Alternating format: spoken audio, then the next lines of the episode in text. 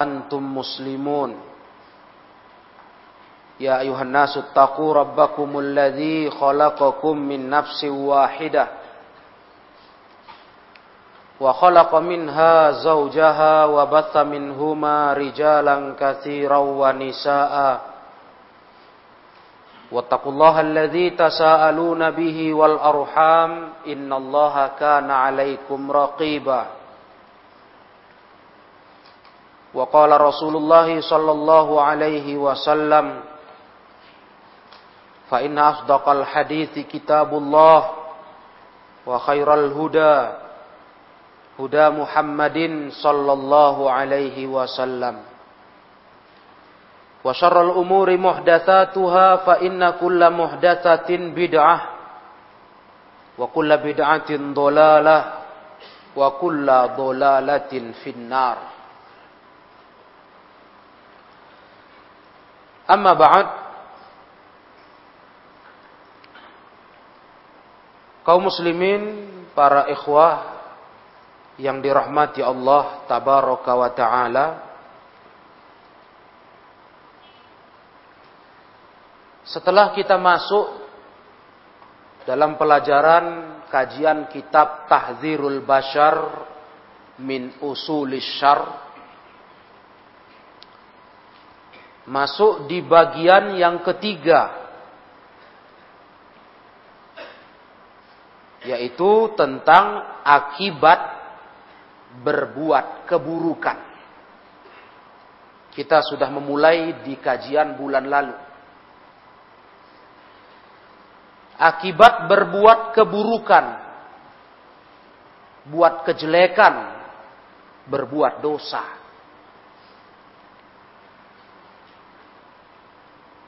Dan kita sudah membaca tentang keburukan dan kejelekan itu penyebab hilangnya kenikmatan hidup. Nikmat yang kita rasakan itu bisa hilang gara-gara ulah kita dalam hidup ini. Dosa-dosa yang kita lakukan. Begitu pula kita sudah membaca biasanya para pelaku dosa ashabus syar itu menantang Allah untuk turunnya azab. Begitulah tingkah mereka dahulu. Seakan-akan mereka bisa menahan azab Allah Ta'ala. Yasta'jilun menantang disegerakan azab. Sungguh ini kebodohan yang sangat nyata pada para pelaku dosa dan keburukan. Pongah dan sombong dengan dosa yang dia lakukan. Begitu pula berikut ini para ikhwah yang dirahmati Allah. Lanjutan daripada bagian yang ketiga ashabu syarri yadda'una najata li anfusihim min azabillahi ta'ala. Para pelaku-pelaku kejelekan dan keburukan itu, itu mengaku-ngaku bahwa diri mereka orang-orang yang selamat dari azab Allah. Beginilah hebatnya tipu daya syaitan. Sudah jelas Orang ini jatuh ke dalam dosa. Jatuh dalam keburukan. Udah jelas di jalan salah. Bisa-bisanya merasa dirinya orang yang selamat. Percaya diri. Mereka tidak akan disentuh azab Allah Ta'ala.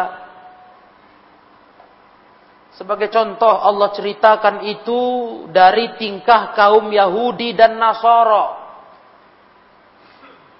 di dalam Al-Quran, Allah ceritakan di surah Al-Ma'idah ayat 18. Kata Allah, yahudu wan nasara nahnu abna'ullahi wa ahibba'uh. Lihat para ikhwah. Orang Yahudi, orang Nasrani Mereka berkata, kami ini anak-anak anak-anaknya Allah dan kami ini orang-orang tercintanya Allah.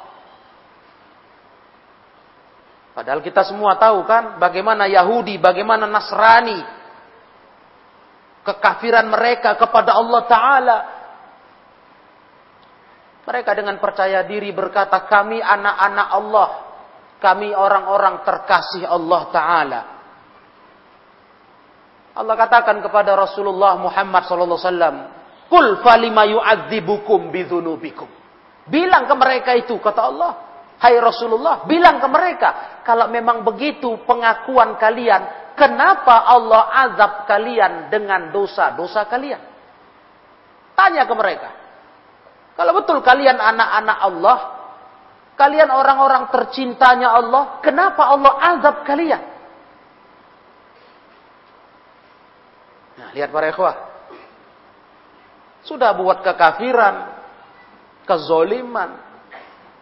Tapi merasa percaya diri sebagai anak-anak Allah. Sebagai orang-orang terkasihnya Allah. Itu contoh. Pelaku-pelaku dosa yang merasa percaya diri dengan dosa-dosa mereka. Wa qala ta'ala 'anil yahud Allah berkata pula tentang orang Yahudi, wa qalu lan tamassana naru illa ayyaman ma'dudah. Perhatikan pula ini ayat jemaah yang dirahmati Allah tabaraka wa taala. Ayat di surah Al-Baqarah dari 81 80 sampai 81. Allah taala berkata, mereka orang Yahudi berkata, lan tamassana naru illa ayyaman ma'dudah. Kami tak akan disentuh api neraka. Paling-paling kalaupun disentuh cuma beberapa hari saja. Ma'dudah, yakni beberapa hari yang terhitung saja. Tak lama. Yakin betul orang-orang Yahudi begitu ngomongnya. Di saat mereka ini orang yang luar biasa kafirnya kepada Allah tukang bunuh para utusan Allah. Berapa banyak rasul utusan Allah mati di tangan Yahudi? Dengan percaya diri mereka berkata, "Lantamassanan naru illa ayyamam ma'dudah." Maka Allah berkata kepada Rasulullah, "Qul attakhadtum 'indallahi ahda, falan yukhlifallahu ahda, am taquluna 'ala Allahi ma la ta'lamun?"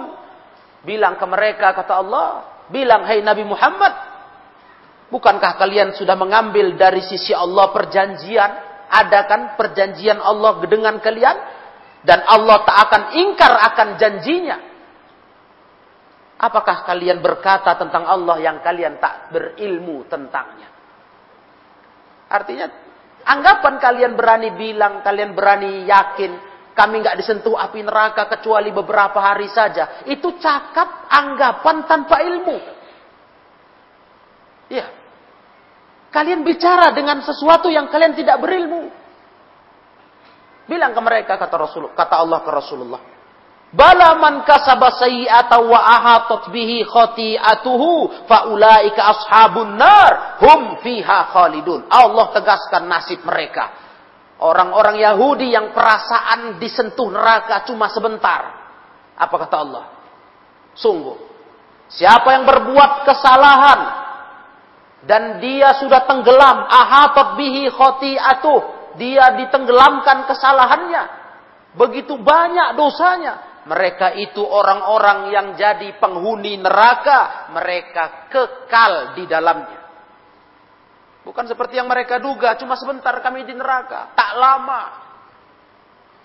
Allah katakan itu omong kosong mereka. Itu cakap tanpa ilmu. Nah, nih, lihat ikhwah. Pelaku-pelaku dosa, seperti itulah perasaan dia. Seakan-akan urusan azab Allah dan siksa neraka itu tak lama. Nah, terlalu besar angan-angan. Angan-angan merasa tidak disiksa lama oleh Allah dalam kondisi dia pelaku kesalahan, pelaku dosa, pelaku keburukan. Ini rupanya tingkah laku umat dulu, begitu, Yahudi, Nasrani. Nah, begitu mereka. Dengan percaya diri berkata, kami tak akan disentuh api neraka kecuali beberapa hari saja. Allah bantah. Bagaimana beberapa hari saja? Orang yang kayak kalian, ahatot bihi khoti'atuh, yang kesalahannya sudah menenggelamkan dia, parah betul dosanya. Orang seperti kalian itu penghuni neraka yang kekal di dalamnya. Bukan beberapa hari, kekal di dalamnya. Nah itu dia tadi surah Al-Baqarah ayat 80 sampai 81. Wa qala ta'ala Allah berkata lagi tentang tingkah mereka ini. Wa qalu nahnu aktsaru amwalan wa aulada wa ma nahnu bimu'adzabin. Mereka selalu berkata, kami ini orang-orang yang banyak harta, banyak anak turunannya. Maka kami bukanlah termasuk orang yang dapat azab Allah. Begitulah pelaku dosa memang para ikhwah di zaman dulu. Dia tenggelam di lautan dosa, tapi merasa aman. Percaya diri nggak akan diazab, nggak akan disiksa Allah, nggak akan dimasukkan ke neraka Allah. Kalaupun masuk sebentar saja. Ini yang maksudnya maksudnya Syekh dengan bab ini untuk kita jangan seperti itu. Kalau udah sadar kita banyak dosa para ikhwah yang mulia, takutlah akan siksa Allah. Takutlah neraka Allah. Itu yang mendorong kita tobat. Tapi kalau kita merasa percaya diri, aman-aman saja, dan ini seringnya para pelaku dosa, kita tertipu. Seperti tertipunya orang-orang dulu, Yahudi dan Nasara. Dan yang rugi siapa? Kita. Berarti kita akan terus tenggelam di lautan dosa. Kapan mau sadarnya? Nauzubillah. Kita berlindung kepada Allah dari kebodohan seperti ini. Wahada yadullu ala muda jahlihim id annahu laisa bainahum wa bainallah hasabun wala nasabun. Ini menunjukkan apa? betapa panjang kebodohan mereka. Betul-betul bodoh mereka-mereka itu. Karena antara mereka dengan Allah nggak ada punya hubungan, nggak ada hubungan nasab. Berani kali berkata kami anak-anak Allah. Apa hubungan mereka dengan Allah? Allah itu pencipta, mereka makhluk. Ini saking bodohnya mereka kata Syekh. Wa innamahum abidu, mereka itu hamba-hamba Allah. In ata'uhu najahum bifadli. Kalau mereka taat kepada Allah, Allah selamatkan mereka. Itu pun dengan keutamaan yang Allah berikan. Kalaupun kita selamat ikhwah dari azab. Itu bukan karena kita hebat. Itu karunia Allah. Ya. Itu karunia Allah yang dia berikan kepada kita dalam hidup ini. Wa in asahu azabahum bi'adli. Kalau kita maksiat kepada Allah, mereka maksiat kepada Allah, Allah azab. Itu pun dengan adil, nggak pernah lewat batas. Seberapa dosa, segitu adabnya. Siapa pun kita di muka bumi ini, kita ini cuma hamba. Sadarlah itu. Dan Allah memperlakukan hambanya adil. Ya, adil. Kalau buat kebaikan Allah balas dengan surganya. Kalau buat dosa Allah balas dengan keadilannya dimasukkan dalam nerakanya. Siapa pun kita nggak ada pengistimewaan.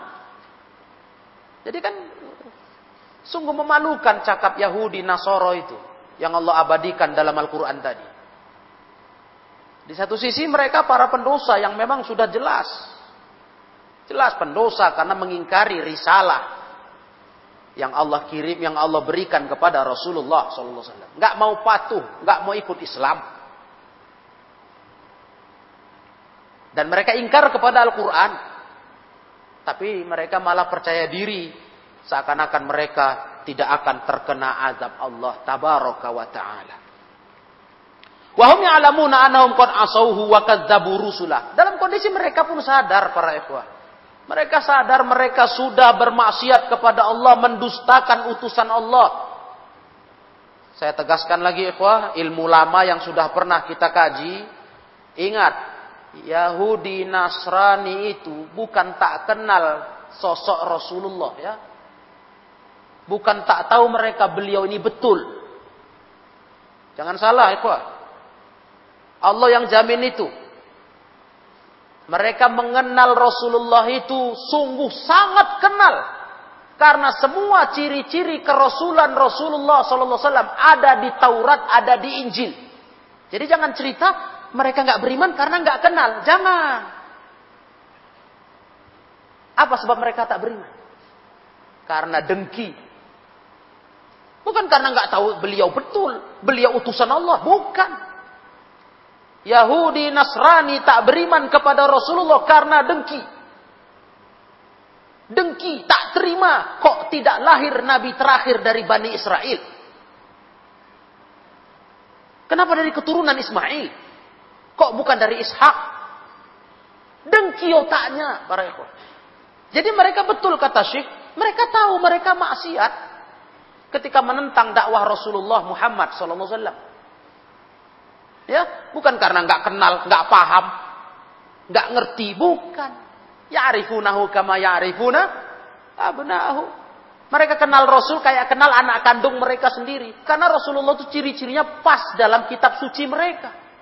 Jadi kok nggak mereka terima Rasulullah menjadi utusan Allah, diikuti agama Islam yang Rasul bawa, diimani Al-Quran, karena dengki hasadan min indi anfusihim yang bilang Allah itu karena dengki dari diri-diri mereka terhadap Rasulullah. Gak terima kemuliaan yang dirasakan bangsa Arab karena Rasul lahir dari keturunan mereka. Gak terima hatinya mendongkol, dengki, maka dia tolak dakwah Rasulullah. Maka betul kata Syekh, orang-orang yang seperti mereka ini sudah tahu salah, sudah tahu mendustakan Rasulnya, tapi percaya diri selamat dari azab Allah. Fakaifa yanjuna min azabillah? Kalau begitu bagaimana mereka bisa selamat dari azab Allah? Dalam kondisi mereka tahu mereka maksiat. Mereka tahu mereka mendustakan utusan Allah. Karena mereka pun tahu memang Rasulullah itu utusan Allah ya, tahu. Tapi kalau orang sekarang katanya, tapi orang sekarang pengikut Yahudi Nasrani kok nggak tahu? Ya itu nggak masuk keraan. Karena orang sekarang tak ada ilmunya. Yang betul-betul tahu tentang Taurat Injil di zaman Rasul diutus Allah. Mereka tahu betul. Ini dia orangnya. Yang dikatakan Taurat Injil. Nabi terakhir. Betul. Mereka kenal kali itu. Cuma nggak mau percaya, nggak beriman, nggak mau ikut karena hasadan min indi anfusihim. Dengki hati mereka para jemaah terhadap Rasulullah sallallahu alaihi wasallam. Nah, jadi ini jelas. Kaum Yahudi Nasrani dengan ucapan-ucapan mereka yang sangat percaya diri tak disentuh azab atau kalaupun disentuh azab sebentar itu menunjukkan pada hakikatnya mereka orang yang tahu bersalah, tapi kok bisa merasa aman. Maka tak ada bedanya ikhwah kalau kondisi kita hari ini.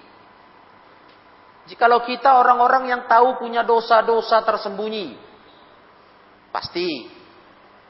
Siapa di antara kita yang tak punya rahasia, punya aib, punya dosa, baik yang sudah nyata atau masih di kepala, masih dalam rencana.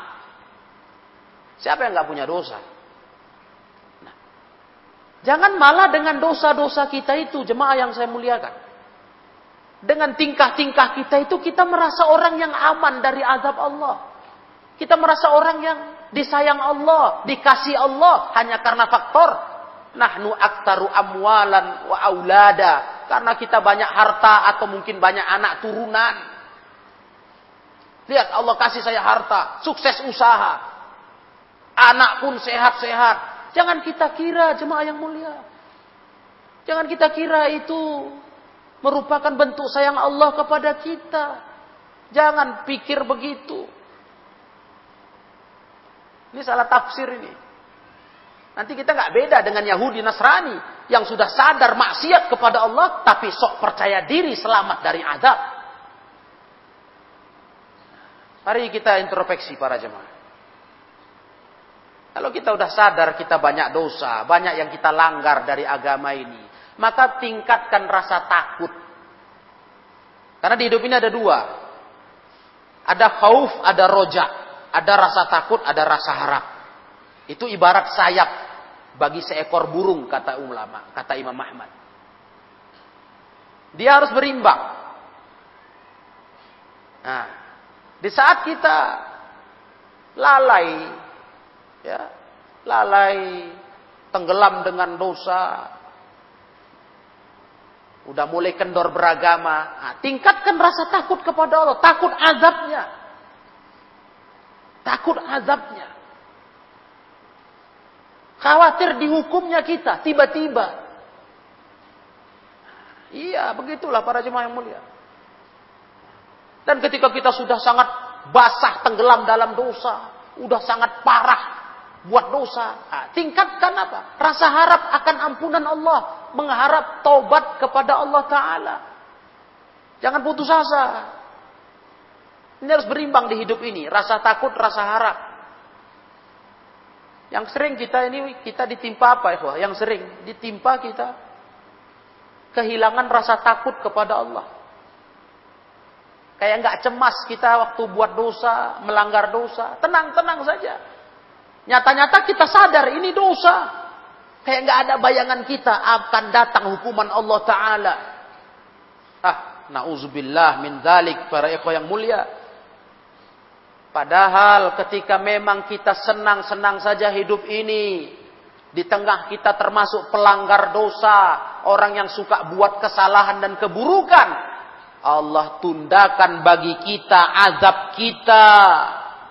Itu sesungguhnya para jemaah yang mulia petaka bagi kita di babak kehidupan berikutnya. Nah, di poin berikut ini kata Syekh, takhirullah al-uquba li ashabi syarri fid dunia. Memang Allah menundakan hukuman bagi pelaku kejahatan di dunia. Namun jangan tertipu ketika kita ditunda hukuman oleh Allah. Jangan tertipu. Jangan kira kita kira Allah nggak ada perhitungan atas tingkah kita. Lewat aja begitu. Nggak demikian jemaah yang saya muliakan. Kata beliau, innama huwa min ajli ziyadati azabihim. Ternyata ditundanya azab di dunia oleh Allah. Tidak disegerakan atas pelaku-pelaku dosa, pelaku-pelaku keburukan dan kejelekan. Itu tujuannya menambah supaya menambah azab mereka biar makin berat nantinya. Wahai saudara-saudaraku, para ikhwah yang saya muliakan. Sudah cukup sering saya sampaikan dari pelajaran kita di majelis ini, terkhusus pas bahasan tafsir. Kajian tafsir. Kalau kita merasa hidup ini nyaman, hidup ini lancar, hidup ini mudah, tapi nggak berimbang dengan ketaatan, takutlah. Jangan malah makin lalai. Ketaatan turun. Tapi hidup kok makin mantap ini. Makin lancar, makin menyenangkan, makin lapang. Jangan malah lalai terus. Ini adalah sebuah rencana Allah Ta'ala. Allah tunda min ajli ziyadati azabihim. Allah tunda hukuman kita yang mergelimang dosa banyak tingkah itu. Supaya nanti makin berat azab kita. Na'udzubillah. Jadi bukan malah tenang-tenang, malah banyak tertawa-tawa. Tapi malah ketakutan kita. Ada apa ini? Kok saya dengan tingkah-tingkah buruk ini, hidup saya jadi senang, hidup saya jadi lapang. Nah, ini Allah ada rencana.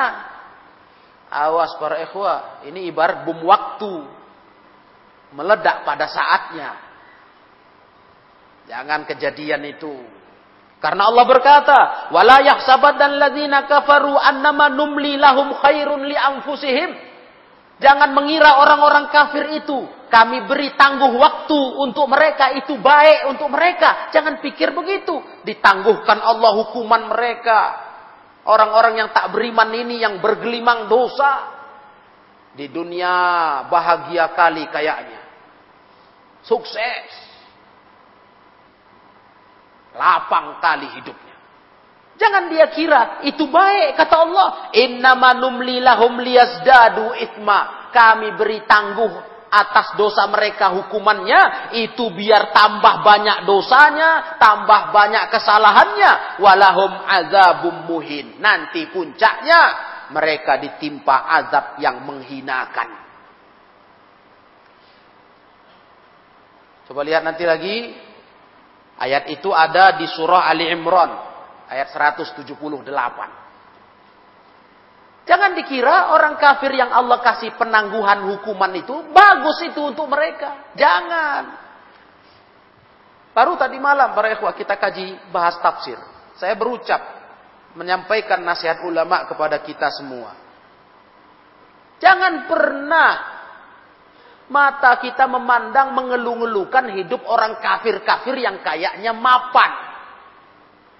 Kok nggak ada mereka? Sengsara, susah, berat. Hah? Kok malah macamnya sukses sekali? Ya Allah, itu bukan baik bagi mereka ikhwah. Itu kata Allah di ayatnya, itu kami maksudkan liyazdadu isma, biar tambah terus dosanya karena dia nggak pernah sadar. Rupanya Allah punya rencana untuk nanti pada puncaknya walahum azabum muhin. Untuk mereka azab yang pedih. Azab yang menghinakan. Itulah ikhwah. Makanya kalau kita lapang hidup ini lancar. Tapi kok kita bergelimang dosa. Iya. Dosa lancar juga. Nah, kita malah takut. Khawatir. Ini penangguhan Allah ini kayak Allah tangguhkan orang kafir. Jadi orang kafir itu apa yang mau kita banggakan dari mereka? Mereka orang yang sedang Allah tangguhkan hukumannya. Apa pula kita bahas-bahas mereka dengan segala kesuksesannya, kelebihan-kelebihannya. Mereka orang yang Allah tangguhkan. Allah tundakan hukumannya supaya berat makin berat. Jadi sudah sudahi sudahi cerita mengeluh-ngeluhkan orang kafir-kafir yang tak beriman kepada Allah dan Rasulnya. Sudah. Karena mereka bukan orang yang beruntung itu. Bukan orang hebat. Orang yang sudah dipersiapkan, sedang dipersiapkan Allah untuk menerima azab yang paling beratnya. Itu janji Allah di ayat di ayat Al-Quran, kitab suci kita ini. Itu janji Allah. Pas tadi malam kita bicara itu. Nah, begitu pula Rasulullah pernah bersabda, "Innallaha la yumli lidh-dhalimi hatta idza akhadhahu lam yuflithu." Muttafaqun alaih min hadisi Abi Musa al-Asy'ari. Sesungguhnya Allah Ta'ala, kalau sudah Allah menunda, menangguhkan orang zolim, ditangguhkan hukumannya. Orang buat zolim, buat kejahatan, kesalahan, keburukan. Eh, nggak ada juga dapat hukuman. Diberi Allah penangguhan, penundaan. Itu kalau pada saatnya Allah menghukum dia, habislah sudah. Tak ada sedikit pun celah dia lepas. Tak ada sedikit pun lolos. Jadi janganlah hidup ini, ya, ternyata hanya menunggu saat datang hukuman berat itu tiba. Nggak juga sadar diri, Lupa. Ketika kita bergelimang dosa, kok hidup ini enak, terasa, mudah, lancar. Nggak introspeksi diri. Terus saja dinikmati. Hah? Lembah dosa terus digeluti. Jangan nanti ketika Allah mau ngukum kita, di situlah hancurnya kita. Tak ada lagi celah lari kita. Di situlah jatuh Di situlah hancurnya. Itu hadis muttafaqun alaih Bukhari Muslim dari sahabat Abu Musa al-Asy'ari radhiyallahu taala anhu. Wa qala sallallahu dan Rasul bersabda lagi, "Idza ra'aitallah yu'til 'abda minan ni'ami." Kalau engkau melihat kata Rasul, ada hamba diberi Allah nikmat. Nah, lihat itu.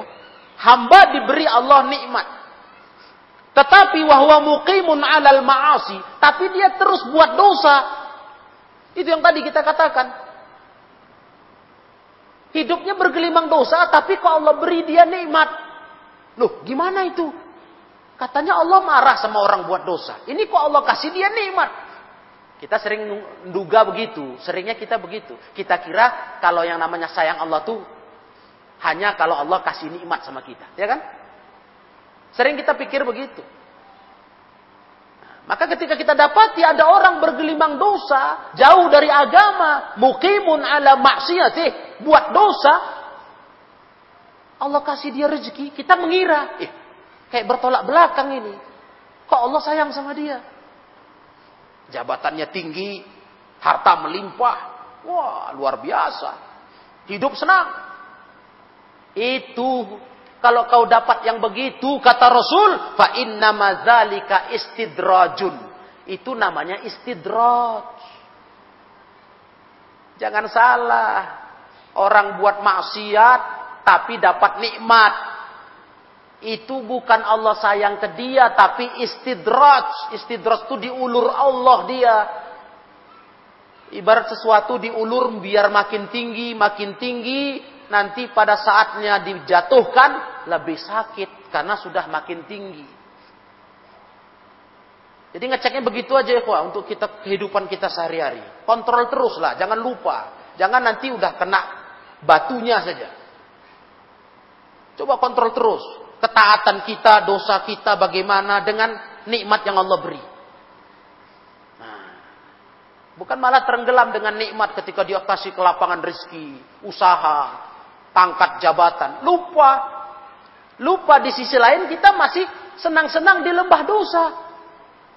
Hah. Itu kata Rasul istidraj. Itu bukan rahmat Allah, istidraj. Hadis ini riwayat Abu Daud dan selainnya dari sahabat Uqbah radhiyallahu taala Tolong ingat ini, ini istidraj ayuhal ikhwah rahimakumullah. Mudah kontrolnya, mudah-mudahan kita nggak lalai ya. Enak kita. Setelah ilmu ini tahu. Kalau ada nikmat datang, hidup lapang, coba kontrol juga dosa. Banyak enggak? Dosa banyak enggak? Masih dibuat. Ketaatan bagaimana? Ada berkurang. Jangan sampai ketipu. Jangan sampai kita kira, wah Allah sayang kali sama saya. Enggak peduli dengan dosa saya. Hah, ternyata itu istidrat. Cuma diulur Allah. Bukan dikira manis itu. Bukan ma'asyurul ikhwah rahimakumullah. Bukan dianggap sudah nggak isu, nggak dihitung nggak sudah, nggak apa-apa. Tidak. Allah tak pernah berbuat itu ke hambanya. Allah adil. Jangankan dosa yang sudah sekian banyak menumpuk. Bahkan walaupun amal kita itu mithqalu dzarrah, hafalnya kita itu. Sebesar biji zarrah yang kita amalkan kalau itu kebaikan, khairan, yarah, dia pasti akan lihat hasilnya. Begitu pula, kalau sebesar biji zarrah itu, syarran, keburukan, yarah, dia pun akan melihat hasilnya. Balasannya. Begitu cara mengontrol hidup. Ikhwah yang saya muliakan. Ya. Dan Allah Ta'ala berfirman lagi.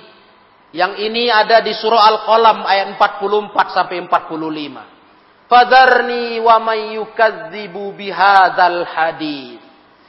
Sanastadrijuhum min haitsu la ya'lamun wa umli lahum inna kaidi mati. Allah berfirman, biarkan sudah biarkan aku yang akan menangani orang-orang yang mendustakan hadis ini, yakni Al-Qur'an Orang yang tak beriman. Biar aku menanganinya kata Allah. Sanastadrijuhum min haitsu la ya'lamun. Kami akan mengulur mereka istidraj yang mereka tak sadar. Makanya kalau orang kafir para ikhwah kita tengok mereka lapang rezeki, kaya raya, nggak usah dielu-elukan, nggak usah dicemburui. Itu bukan rahmat Allah itu. Itu ingat surah Al-Qalam ini. Ingat Al-Qalam ini. Surah Al-Qalam ayat 44 sampai 45. Itu istidraj. Istidraj. Ya. Bukan merupakan kesenangan hakiki itu. Enggak. Itu hanya untuk mengulur. Sanastadrijuhum min haitsu la ya'lamun wa umli lahum. Kami beri penangguhan untuk mereka. Kami tangguhkan mereka hukumannya Inna kaidimatin. Sungguh rencanaku itu sangat mantap kata Allah. Nah, makanya hidup seorang muslim tidak mau menjadikan dunia ini segalanya. Itulah kelemahan fatal yang harus kita atasi di hidup kita. Yaitu fitrah kita memang sangat bernafsu kepada dunia. Itu fitrah. Zuyina linnas hubbus syahawat. Begitulah kita semua. Sangat bersyahwat, bernafsu kepada dunia. Dunia di sini ya segalanya baik wanita, anak-anak, harta benda, iya. Pokoknya dunia. Makanya sering karena kita punya fitrah begitu, tiap nengok orang punya dunia lebih, ah di mata kita wah. Iya kan? Wah. Bahkan bisa terhormat dia. Itulah kita. Tapi kalau kita berilmu ikhwah, kita atasi cara pikir itu. Kita atasi tabiat buruk itu. Enggak lagi kita kayak orang yang memang sudah diperbudak dunia. Yang tolak ukurnya pada orang lain. Kalau dunianya mantap. Sampai pernah di kajian majelis ini juga saya sampaikan ke ikhwah. Saking parahnya kadang. Kadang perbudakan dunia mencengkeram kita. Sampai-sampai sekalipun orang bejat. Orang jahat sebetulnya. Pezina, pejudi, peminum meninggalkan ibadah. Begitu dia kaya, wah, bisa kita hormat kepada dia, kagum, hmm, mengidolakannya, kan begitu kan? Di saat kita tahu ini ini ini pezinanya nih, ini peminum khamr ini, berkasus ini, ini tak tahu ibadah ini, muslim apa ini? Tapi begitu dia orang hebat, orang berduit. Waduh, di hati masyarakat kita nggak terpandang lagi hinanya dosa-dosa dia. Yang dipandang status dia sebagai orang berharta. Nah kita nggak mau lah begitu.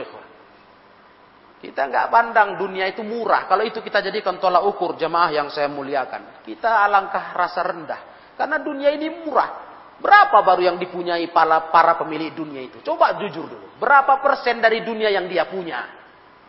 Karena andai kata dunia seisinya pun dia punya, masih murah itu. Itu dunia seisinya. Lah apalagi cuma yang dia pegang sekarang. Siapa orang terkaya di dunia?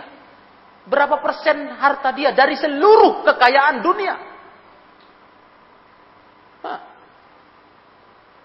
Jadi kalau yang itu jadi tolak ukur kita kemuliaan, alangkah rendahnya kita. Kecil kali berarti penilaian kita. Ditambah lagi orang ini ternyata pendosa. Apalagi kafir. Ah, kafir pula. Musuh Allah, musuh Rasulnya. Tengok ke situnya. Musuh Allah, musuh Rasulnya. Tak ada kemuliaan siapa pun bagi seorang yang menjadi musuh Allah dan musuh Rasulnya. Nah, dan ditambah ilmu ini telah menegaskan kepada kita. Itu memang penangguhan Allah. Istidraj Sanastadrijuhum min haitsu la ya'lamun wa umli lahum. Jadi nggak usah lagi jadi bahan ceritaan orang-orang begitu. dengan maksudnya bahan ceritaan dengan mengaguminya, mengeluhkannya, menghebat-hebatkannya. Nggak usah lagi. Kita nggak kelas tipe begitu maunya. Bagi kita yang hebat mulia itu orang yang zohirnya salih. Itu Orang yang nampak memang kita melihat dia orang bertakwa. Urusan zohir bat, urusan batin dia serahkan ke Allah. Kita urusan zohir. Itu yang pantas kita elukan, kita ceritakan sebagai contoh hidup. Ya. Jangan hanya faktor orang berduit saja yang punya dunia se secuilnya baru itu. Ditambah itu pun istidrajnya. Kalau dia kafir, kalau dia pendosa. Istidraj itu bukan rahmat. Ya, Alhamdulillah. Dengan ilmu ini kita jadi orang yang bijaksana dalam memandang para jemaah yang saya muliakan. Enggak kayak kebanyakan orang yang ada. Yang sedikit-sedikit dunia aja yang bikin membel membelalakkan matanya. Dunia, dunia, dunia murah. Seberapa dunia ini? Makanya keboh ke kebohongan yang sangat nyata pada diri seseorang. Bohong dia kalau berani menyombongkan dunianya. Dia bohong. Karena tak pantas dia sombongkan itu. Karena sangat murah. Iya. Kalau ada orang merasa lagak dengan hartanya, alangkah bohongnya dia. Dia bohongi dirinya sendiri. Hakikatnya dia punya yang dia miliki itu yang murah. Apalagi kadang yang dia punya itu bukan rahmat Allah atas dia, bukan rizki yang baik. Rupanya istidraj. Ketika tak berimbang antara ketaatan dia kepada Allah, antara maksiat yang dia kerjakan, tak dia tinggalkan, dengan nikmat yang Allah beri kepadanya. Nah begitulah kaum muslimin yang dirahmati Allah tabaraka wa ta'ala. Maka kata beliau berikutnya, "Adamu uqubah minallah li ashabi syarri ta'khiruhu subhanahu al-azab anhum ila yaumil qiyamah." Sebesar-besar hukuman dari Allah kepada pelaku dosa adalah ditundakan hukuman mereka azabnya hari kiamat, di hari kiamat. Itulah sebesar-besar hukuman sebetulnya. Jadi ketika ditunda azab mereka itu, orang kafir, orang pendosa, nggak dihukum Allah dengan kesengsaraan di dunia, itu sesungguhnya itulah hukuman terbesar. Penundaan itulah hukuman terbesar. Bukan malah beruntung dia. Malah lebih parah ini nasibnya kalau sampai di akhirat nanti dibalaskan Allah taala. Nauzubillah, azab akhirat. Ya Allah. Alangkah mengerikan. Nah, ini mempertegas ikhwah, mempertegas cara pandang kita kepada orang-orang kafir, orang-orang pendosa, orang-orang yang tak punya takwa. Di tengah itu mereka orang berada, berharta. Lihat, ternyata ditundakan sengsara hidup mereka, kesengsaraan hidup mereka. Itulah petaka paling besar, azab paling besar waktu ditunda. Allah berfirman, "Walau yu'akhidullahu an-nasa bima kasabu ma taraka 'ala dhahriha min dabbah, walaki yu'akhiruhum ila ajalin musamma." Ini kajian tadi malam kan? Kebetulan. Tadi malam tafsir inilah kita baca. Ayat ini dia. Ayat ini para eko yang mulia yang kita baca. Nah. Ya. Apa kata Allah Ta'ala? Kalau Allah Ta'ala yu'akhidun nas bima kasabu Allah menghukum manusia atas semua apa yang mereka buat. Kontan. Tak Allah tinggalkan di atas bumi ini dabah hewan melata yang tersisa. Habis semua binasa. Kalau tiap kesalahan dikasih hukuman langsung. Habis semua sudah. Hah. Tetapi walaki akhirum ila ajalim musamma. Tapi banyak Allah tundakan sampai ajal yang sudah ditentukan. Dan penundaan itu lebih parah lagi bagi mereka. Jadi kalau kita merasa ya kok sebagai orang beriman alhamdulillah merasa sadarlah. Nah, bahwasanya kita ini sudah lengah. Kok rizki, kok hidup lapang, hidup senang, tapi kok dosa jalan juga. Kesadaran itu cepat ditanggapi. Nah, supaya jangan jadi petaka kita nanti di belakang hari ditunda Allah, cepat tanggapi. Ini penundaan ini berbahaya ini. Harus cepat saya tobat. Cepat saya kembali ke jalan Allah ini. Nah, begitu kalau kita orang beriman kan cepat sadar. Kalau orang kafir memang nggak terpikir ke situ. Bagi mereka akhirat itu tak ada. Tak ada program akhirat bagi mereka hidupnya dunia ini saja. Itulah untungnya orang beriman para jemaah. Cepat tanggap. Awas, jangan lalai, jangan lengah. Ini penundaan ini bukan menguntungkan, ini membahayakan saya ini. Kalau saya terus-terusan begini tahu-tahu ajal datang. Celaka nanti. Nah, itu. Itu firman Allah di surah Fatir ayat 45. Wa qala ta'ala walau yu'akhidullahu an-nasa bidzulmihim ma taraka 'alaiha min dabbah walaki yu'akhiruhum ila ajalin musamma. Dalam surah An-Nahl Allah Ta'ala di ayat yang keempat, yang ke-61 berfirman. Kalau Allah menghukum manusia dengan kezoliman mereka. Allah tak akan tinggalkan di atas bumi ini satu pun yang melata. Pasti binasa. Kalau tiap dosa dibalas kontan. Udah pada mati kita semua. Mati kena azab. Tetapi Allah menundakan mereka sampai waktu yang sudah ditentukan.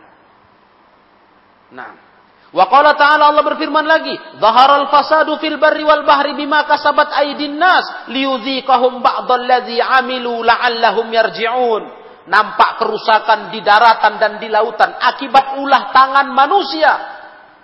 Itu tujuannya agar Allah memberikan kepada mereka rasa akibat dari dosa mereka itu pun ba'dalladzi 'amilu baru sebagian balasan dari amal buruk mereka jadi kalaupun kita dapat azab ikhwah, sesungguhnya itu belum balasan kontan, masih sebagian kecil. Tujuannya apa? La'allahum yarji'un, supaya mereka kembali tobat. Nah, jadi itulah kalau orang beriman ya, saya bicara ikhwah. Orang beriman tuh cepat kali dia introspeksi diri. Ada nggak enak, nggak enak aja di hidup nih, cepat dia. Sama kayak dia dapat kenikmatan, dia cepat tanggap. Langsung dia koreksi amalan kalau dapat kenikmatan. Kalau dapat Cobaan pun begitu. Nah, datang sakit, itu cepat periksa. Eh, apa ini salah harus cepat saya tobat nih. Ini baru hukuman sebagian dosa saya ini. Begitu, dapat nikmat. Nah, ini bagaimana dengan amal saya? Berimbang nggak ini? Nah, kok ada nikmat datang, saya kok masih terus buat satu dosa, masih terus bergelimang dosa. Nauzubillah. Begitu orang beriman. Karena kalaupun ada yang dia rasa dari azab Allah, itu baru sebagian hukuman dari dosanya. Nah, itu kata Allah Ta'ala. Di dalam Al-Quran, surah Ar-Rum, ayat 41. Wa qala ta'ala wa la tahsabanna Allahu gha wa la tahsabanna Allaha ghafilan amma ya'malu zalimun. Allah berfirman lagi, kali ini di surah Ibrahim, ayat ke-42. Kata Allah, jangan mengira, jangan kau mengira Allah itu lalai dari apa yang dikerjakan orang zalim. Jangan dipikir Allah itu nggak peduli tingkah orang zolim. Kafir-kafir itu. Jangan. Innama yuakhiruhum liyaumin tashkhasu fihil absar. Allah ingin menundakan saja untuk mereka sampai hari di mana semua mata terbelalak padanya. Hari akhirat. Jadi bukan berarti Allah lengah ya, kuah. Orang kafir itu kok nggak dihukum Allah, kan kafir. Bahkan melecehkan Islam katanya. Orang pendosa-pendosa itu kok lancar kali hidupnya, happy-happy. Jangan dikira Allah lalai, tapi Allah punya rencana sampai hari yang ditentukannya. Di sana mata akan terbelalak melihat azab Allah taala.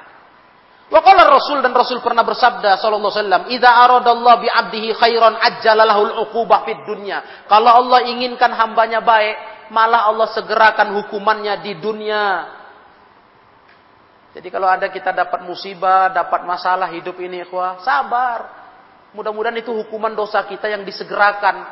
Tanda Allah sayang sama kita, nggak ditumpuk di akhirat. Walaupun itu belum belum tuntas sih. Karena Allah itu sifat penyayangnya lebih dominan, ikhwah. Dosa kita mungkin ada berjumlah 10, tapi hukumannya mungkin nggak sampai segitu. Setengahnya bisa Allah maafkan sebagiannya. Itu sifat Allah. Itu Allah terhadap hambanya penyayang. Jadi kalaupun kita ada cobaan hidup, berat hidup, ya sabar. Mudah-mudahan ini hukuman atas dosa-dosaku ya Allah. Jangan ditumpuk di akhirat. Kan begitu. Dan kalau Allah inginkan hambanya buru wa idza arada bi 'abdihi syarran amsaka anhu bi hatta yuwafiyahu yaumal qiyamah. Kalau Allah ingin hambanya buruk, Allah tahan, Allah tahan dari dia hukuman dosanya, nanti Allah penuhi di saat sudah berada di hari kiamat. Jadi jangan pernah ikhwah merasa tenang-tenang saja ya. Hidup yang lapang, yang lancar ini kalau tak diimbangi dengan ketaatan, dengan ketaatan buat e, ibadah kepada Allah dan taat meninggalkan maksiat. Jangan. Jangan tenang-tenang. Karena itu berarti Allah ingin kita buruk kalau nggak dibalas di dunia malah dikasih rizki, dikasih kenyamanan. Kita pendosa. Nah, makanya banyak-banyak sekarang taubat dari dosa. Itu intinya. Jangan tunda, ada tahu kita ini kedosa yang saya buat ini. Nggak betul ini. Cepat taubat. Itulah sekarang yang harus banyak kita lakukan hari-hari ini. Karena salah satu juga untuk membuat turunnya rahmat Allah ke masyarakat, turunnya kasih sayang Allah, turunnya pertolongan Allah atas apa yang dirasakan masyarakat dari masalah hidup, itu karena mereka banyak tobat. Banyak tobat kepada Allah Ta'ala. Nah, jahadal hadis an Anas wa Abi Hurairah wa Ammar bin Yasir wa Abdullah bin Mughaffal radhiyallahu taala anhum. Itu sahabat-sahabat yang meriwayatkan hadis ini, bukan satu orang sahabat. Waqad qala waqad qala Allah fi azab yaumil qiyamah. Allah juga pernah berfirman tentang azab hari kiamat. Wala azabul akhirati akbar law kanu ya'lamun. Lihat, azab akhirat itu lebih besar andai kata manusia sadar. Ya, daripada azab dunia, lebih berat akhirat. Dan itu yang Allah memang siapkan untuk orang kafir-kafir dan para pendosa yang tak dihukum di dunia. Azab akhirat memang Allah siapkan dan itu lebih besar. Itu janji Allah. Wala azabul akhirati akbar law ya'lamun. Allah firmankan di surah Zumar ayat 26. Wa qala ta'ala Allah berfirman lagi wala azabul akhirati akhza wa hum la yunsurun. Ayat surah Fussilat ayat 16. Sungguh azab akhirat itu lebih menghinakan. Kalaulah uh, wahum la yunsurun dan mereka di sana tak bisa ditolong. Kalau kita kena azab di dunia, kena musibah masih ada harapan, ada pertolongan bisa minta bantuan orang sana sini, minta dimudahkan urusan oleh Allah. Kalau di akhirat tidak ada yang bisa menolong. Wahum layun sorun. Nah, itu akibat azabnya ditunda di akhirat. Wa qala ta'ala wala azabul akhirati asyaddu wa abqa. Di surah Toha ayat 127 Allah berfirman, sungguh azab akhirat lebih keras, lebih kekal daripada hukuman dunia.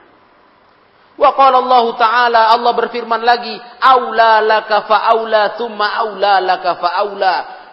Itu di ayat surah Al-Qiyamah 34 sampai 35. Aula laka fa aula, celaka kau, celaka engkau. Kemudian celaka engkau, sungguh celaka engkau. Kalau nggak sadar manusia ini, azab akhirat lebih dahsyat dari dunia. Celaka itu namanya. Ya Allah, jangan jadikan kami orang celaka. Khonifuddin yang saya muliakan. Ayo kita bangkitkan kesadaran kita. Kita bangkitkan kelalaian kita, jangan terus-menerus kita tenggelam padanya. Agar bisa berimbang hidup kita ini antara nikmat yang datang dengan ketaatan yang bertambah dan kemaksiatan yang semakin kita tinggalkan. Ya. Karena akibat buat dosa, akibat buat dosa, hasil kajian kita hari ini, itu akan menjadikan manusia lupa diri, ditambah ada nikmat kepadanya, dan akhirnya ditumpuk hukumannya di akhirat, dan azab akhirat lebih dahsyat. Hmm. Dan juga kita dapatkan pelajaran di hari ini. Semakin kuat kita untuk tak lagi mengeluh-ngeluhkan orang-orang kafir.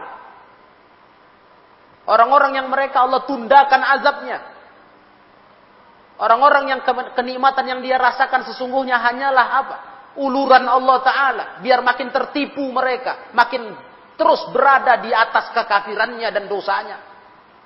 Jadi apa lebih hebatnya mereka kalau begitu? Hah? Apa untungnya kata-kata kita? Ya, ternyata orang-orang yang bakalan binasa seberat-beratnya ini. Azab dia terima. Lagi pula ya hadis yang cukup sering saya sebut-sebut di sini. Memang adunya sejnul mukmin wa jannatul kafir. Memang dunia ini penjara orang beriman, surga orang kafir. Kalau mereka merasa sukses, memang surga mereka dunia ini. Allah memang menyediakan dunia surga mereka. Kalau kita surga kita di akhirat insya Allah. Makanya nggak usah lirik-lirik mereka. nggak usah jadi motivasi hidup kita mereka. Seakan-akan mereka motivatornya. Ah, nggak usah. Itu kebodohan namanya. Karena mereka bukan orang beruntung sebenarnya ya, kalau kita tahu ilmu ini. Orang celaka ini. Orang yang hanya ditundakan azabnya di akhirat. Itu dari Allah kan, dari kalamullah, dari cakap Rasulullah yang sepatutnya kita percaya. Wahada wa azabul akhirah, inilah azab akhirat kata beliau. Faya wailun liman laqiyallah muta'addiyan li hududih maka sungguh celakalah kalau begitu siapa yang ketemu Allah dalam keadaan dia melampaui batasan-batasan hukum Allah. Mati dalam keadaan dosa. Jemaah. Ikhwani fiddin. Apalagi kondisi-kondisi hari ini yang kayaknya kematian lebih akrab sama kita, sama manusia. Ya. Kayaknya kematian hari-hari ini banyak kali mau berkawan sama kita. Sebentar-bentar mati orang, sebentar mati. Gak tahu kita kita kapan didatanginya. Nah mestinya momen-momen begini membangkitkan semangat kita untuk lebih dekat kepada Allah, untuk menghentikan punya dosa-dosa kepada Allah. Karena kita nggak tahu-tahu ini masa-masa kondisi wabah begini, nggak ngerti-ngerti kita. Siapa berani jamin saya masih lama? Siapa berani berkata saya nggak kena? Saya aman saja. Tidak bisa. Jangan tertipu diri. ya. Jangan tertipu diri para jemaah yang dirahmati Allah. Semua sudah ada ketentuannya. Ajal sudah ada. Sudah ditentukan Allah Ta'ala. Gak ada wabah ini pun, gak ada musibah ini pun. Semua kita udah pasti tanggal matinya. Dan itu misteri. Tak ada yang tahu. Jadi mestinya ada dorongan tersendiri bagi kita umat Islam untuk lebih banyak berpikir ke jalan tobat. Cobalah jalani hidup ini hiasi dengan amal soleh, perbanyak kegiatan positif, kegiatan yang banyak menyimpan pahala mengalir untuk kita, kan begitu. Nah, kegiatan yang bisa menyelamatkan kita di depan Allah Taala, itu mestinya agar kita nggak tertipu kayak nasib orang-orang pelaku-pelaku dosa yang nikmat terus bertambah tapi maksiat pun tetap jalan juga. Nauzubillah min dzalik.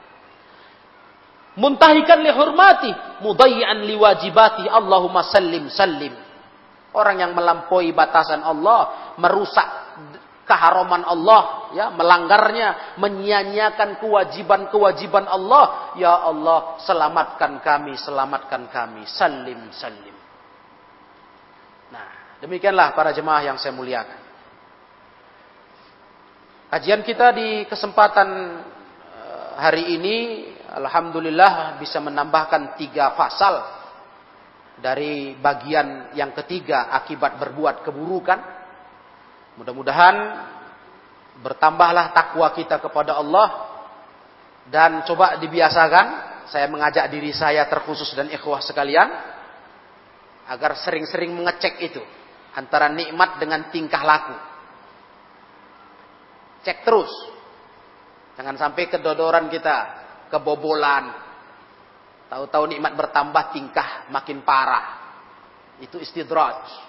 Itu penangguhan. Wa umli lahum. Jadi kalau merasa hidup dikasih Allah kesenangan, kenikmatan, nah berarti ketaatan harus dijaga. Dosa harus makin ditinggalkan. Banyak istighfar, banyak tobat. Supaya jangan jadi nasib kayak orang-orang kafir tadi yang Allah tangguhkan untuk lebih parah nasib mereka di hari kiamat. Demikianlah kita akhiri kajian kita hari ini. Wallahu a'lam bissawab. Subhanakallahumma wa bihamdika ashhadu an la ilaha illa anta astaghfiruka wa atubu ilaik. Wassalamualaikum warahmatullahi wabarakatuh.